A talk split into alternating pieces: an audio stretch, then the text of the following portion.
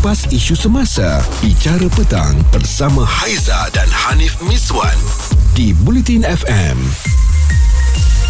kita nak tanya sikitlah kepada semua pendengar-pendengar Bulletin FM tentang pasangan masing-masing. Mungkin anda ada pengalaman ya mempunyai pasangan yang mana uh, keluarganya daripada golongan orang yang berada, golongan orang atasan. Kadang-kadang kita ni kalau dapat pasangan yang sebegitu, uh, kita mulalah akan jadi down, akan jadi malu, akan jadi segan dan kita akan cakap wah kita dengan dia ni macam langit dengan bumi lah, macam tak sesuai dengan kita. Mungkin dia akan dapat orang yang lebih baik, mungkin orang yang sama level dengannya ke macam mana kan? Bagaimana dengan anda? Kalau anda masih berhubungan, belum melangsungkan perkahwinan. Kalau pasangan anda itu datang dari keluarga yang berada, tapi anda hanya orang yang biasa-biasa saja, adakah anda akan teruskan hubungan itu atau anda rasa kita perlu ukur baju di badan sendiri? Cerita viral bersama Haiza dan Hanif Miswan di Bicara Petang, Bulletin FM. Cerita tentang perbezaan darjat ini eh. Wah, dalam cerita lama pun ada tajuk antara dua darjat juga antara perkara-perkara yang seperti kita bincangkan ini. Okey, Tini, bagaimana? Adakah anda melalui perhubungan yang sebegini, Tini? Ya, saya. Ah, okey. Siapa yang Saya ber... ber... perempuannya. Okey. Okey, apa yang yang Tini boleh kongsi kat sini ah? Sebetulnya, nak meneruskan perhubungan tu atas pada diri kita Aiza. Hmm, hmm, hmm. Niat kita. Okey. Kita nak reta dia ke kita nak kahwin dengan dengan dengan tuan tubuh tu. Hmm, hmm. Betul tak Aiza? Setuju ah. Kalau kita nak kahwin kerana reta, betul lah. Kita akan letak reta. Hmm, hmm. Tapi kita akan nampak apa? Nampak, nampak reta dia, nampak apa yang dia ada, nampak segalanya yang mana belakang-belakang dia. Hmm. Tapi nilai dalam diri dia kita tak nampak. Betul. Tapi kalau kita kahwin kerana Allah Ta'ala dan kerana diri dia atas kebaikan dia, atas nilai yang apa dalam diri dia, dia bentukkan diri macam lain. Kalau saya anak tokek pun, tak samanya saya akan jadi anak tokek. Rezeki Allah Ta'ala kita tak tahu. Hmm. Dan kalau kata suami saya kuli orang pun tak samanya dia akan jadi kuli kalau dia Ya. usaha betul-betul. Eh? Betul. Jadi kuli. Mm-mm. Eh, dia jadi jadi tokek betul tak? Hmm, hmm, hmm, hmm. Ha.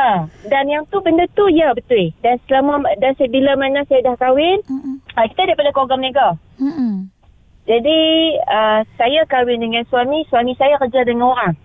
Ah, Suami Okey. saya bekerja dengan orang. Hmm. Memang dia orang kata bahasa orang kata Kedah ni bahasa kasar dia macam kuli lah. Okey. Hmm, hmm, hmm, hmm. Tapi walaupun saya macam mana kita dah kahwin dengan dia, masa kata dia pun kata, masa kata dia dia nak kahwin tu dia kata dia kata kat saya, okey kalau kata dia adalah dia.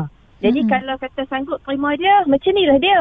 Ya. Yalah, terima keadaan seadanya dia lah. Hmm, hmm, hmm. Jadi alhamdulillah orang tua saya pun bukan bukan memilih Ya. dan pok saya sendiri pun asal daripada kuliah orang juga sampai dia boleh buka berniaga sendiri. Hmm. Dan masa kata pemi- dia pilih nantu dia pun bu- dia tak dia tak baca kot tu. Pada dia mungkin uh, orang kata benda ni kalau kata you ada kemahuan, Mm-mm. you ada kerajinan, you ada usaha, you boleh ubah hidup you. Betul, you boleh keluar daripada mungkin kesusahan you waktu you lalui itu kan? Betul tak Tini? Ya, betul. Mm-mm. Dan saya walaupun saya okey, saya dikatakan senang tapi uh, macam mana? Uh, saya duduk dengan dia so saya betul first kahwin dia cakap okey seming, uh, duduk rumah mak ayah seminggu je habis tu kita keluar duduk sendiri Hmm. uh, saya belum telan ayat liok apa Haiza Yalah kita anak bongsu Ha ah. Kita pula yang tinggal Ya. uh, jadi oh kita rasa senang dah rumah mak orang tua kita selesa Mm-mm. uh, jadi kita nak pergi duduk rumah baru ni. Oh, okey tak apa. Gamble kita go. Kita, kita, kita yang sebetulnya kena try to fit in. Bukan keadaan tu kena fit dengan kita. Setuju. Betul Tini. Ya. Okey, mungkin awak ambil masa tak juga Tini untuk sesuaikan diri bila keluar daripada rumah mak ayah yang selesa Tini?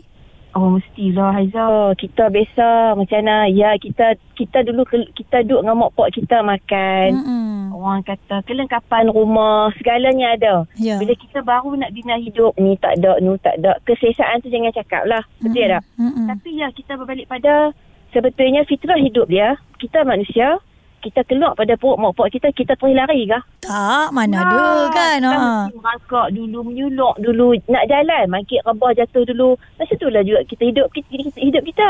Kalau kita boleh lawan, kita kuat semangat, kita bangkit, pelan-pelan kita bangkit. Tapi kalau kata kita duk nak nak mengharapkan harta, orang tua kita tak tak boleh nak harap lah apa ni Haizah sebab benda ni di luar jangkaan. Kita Ya. kata hari ni ada, esok kita tak tahu ada tak ada Haiza. Betul.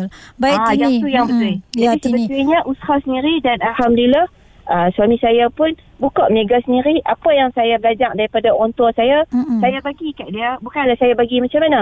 Means kata ilmu apa yang orang tua saya ajar. Mm-mm. Jadi saya saya Kita dorong kon- dia. kongsi sama-sama lah ya. Ya, Ah. betul. Saya dorong dia. Saya ada pengalaman bekerja Mm-mm. dengan orang tua. Saya ya, ki- kita kita sama-sama share. Mm-mm. Bohong lah kalau kata dia nak terima kita punya pandangan 100% kelai itu mestilah ada standard Ya, lah. itu standard lah suami isteri. Itu biasa. Ya, Ah. dia didikan keluarga dia lain. Mm-mm. Mak ayah dia kampung, uh, petani, pekebun. Mm-mm. Jadi mak ayah kita memang orang berniaga. Minded dia takkan sama. Mm-mm. Macam ya nak cuti, kenuri kenara ke apa ke memang memang kalau orang kampung cara kenuri dia lain. Orang pekan nak nak kenuri dia, dia kena fikir. Ah, ah, betul, setuju. Dia orang So, dia bukan boleh ikut orang orang makan gaji. Ya. Dan Puan Haizah dia tak boleh. Mm-mm. Orang orang kerajaan dia cuti, kita nak cuti sama. tak Mana boleh. Kita kena Tak kerja boleh. juga Kita kan. Ya. Dan Tini Ah. saya rasa ini pun salah satu kunci kebahagiaan dalam hubungan rumah tangga ya. Cerita viral bersama Haiza dan Hanif Miswan di Bicara Petang, Buletin FM. Kami kongsikan dengan anda ini kisah dua darjat. Sekiranya pasangan kita mempunyai tahap level, tahap kedudukan yang tinggi, kita pula biasa-biasa. Macam mana cara anda mengatasinya? Adakah mungkin anda mengambil keputusan untuk angkat kaki meninggalkan pasangan itu atau mungkin anda ada cara yang terbaik untuk tackle pasangan anda, ibu mentua anda, bakal mentua anda atau adakah anda melalui dugaan sebegini? Tempoh tiga hari sudah cukup. Apa jawapanmu? Dr. Ismadi atau Kasim Selamat? Kasim Selamat. Bagus. Salvia! Salvia! Yang Cik. Kau cari Kasim Selamat sekarang juga aku nak ajar dia. Nah, ini kain baju kau. Dengar sini sekalian yang ada. Mulai saat ini, sabar ya, bukan permedi saya lagi.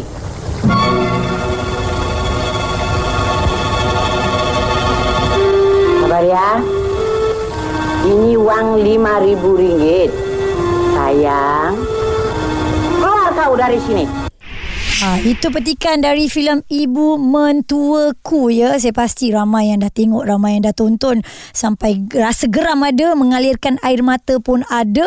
Uh, situasi ialah maksudnya dalam perhubungan ini dalam perkahwinan mungkin ya situasinya berbeza-beza.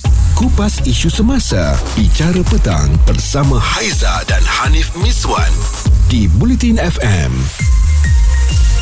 Hari ini tajuk yang kita bawakan untuk kita burak sama-sama dengan pendengar-pendengar Bulletin FM berkenaan dengan pasangan hidup ataupun sewaktu kita menjalankan perhubungan percintaan dengan pasangan tetapi pasangan kita mempunyai level kehidupan yang tinggi. Kita di tahap yang biasa-biasa saja. Kadang ini terjadi uh, kalau yang lagi tak sedap tu apabila lelaki lah kan uh, perbezaan darjatnya yang perempuan lebih sikit uh, dia punya kehidupan tu keluarganya berada hartawan jutawan yang lelaki mungkin kerja biasa orang kampung. Uh, sebab ini sebenarnya menjadi perbalahan juga di dalam media sosial. Dan saya tak sangka sebenarnya ya uh, ramai yang menghantarkan WhatsApp bercerita tentang kehidupan yang mereka lalui.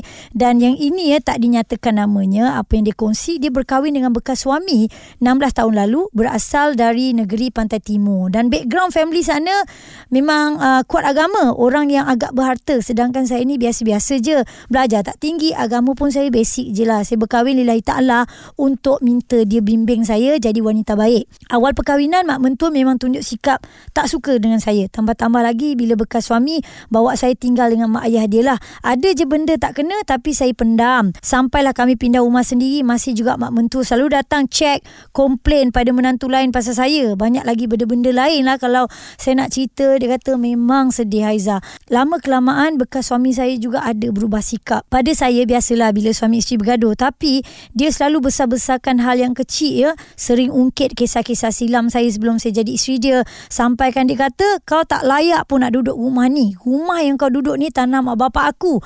Kau tu tak ada apa-apa aku kutip tepi jalan. Kalau tak ada aku kutip kau kau tu entah jadi apa. Hinanya sangat saya Haiza dekat mata dia. Masuk tahun ke-10 saya ambil keputusan untuk minta cerai. Saya tak tahan setiap kali bergaduh, saya kena hina, saya kena caci. Seolah-olah kita ni mengemis betul harta orang ya, rumah orang. Jadi apa yang boleh saya beri pandangan kat sini, cari pasangan biasa kufu bukan je daripada segi harta tapi juga agama. Arwah mak saya pernah pesan jangan masuk rumah yang kita tak suka tapi masuklah ke rumah yang terima dan sukakan kehadiran kita. Allahu Akbar. Sedihnya saya baca eh. Bila macam gini kan Yelah hakikatnya dalam dunia moden ini masih lagi terjadi kan. Kupas isu semasa, bicara petang bersama Haiza dan Hanif Miswan di Bulletin FM.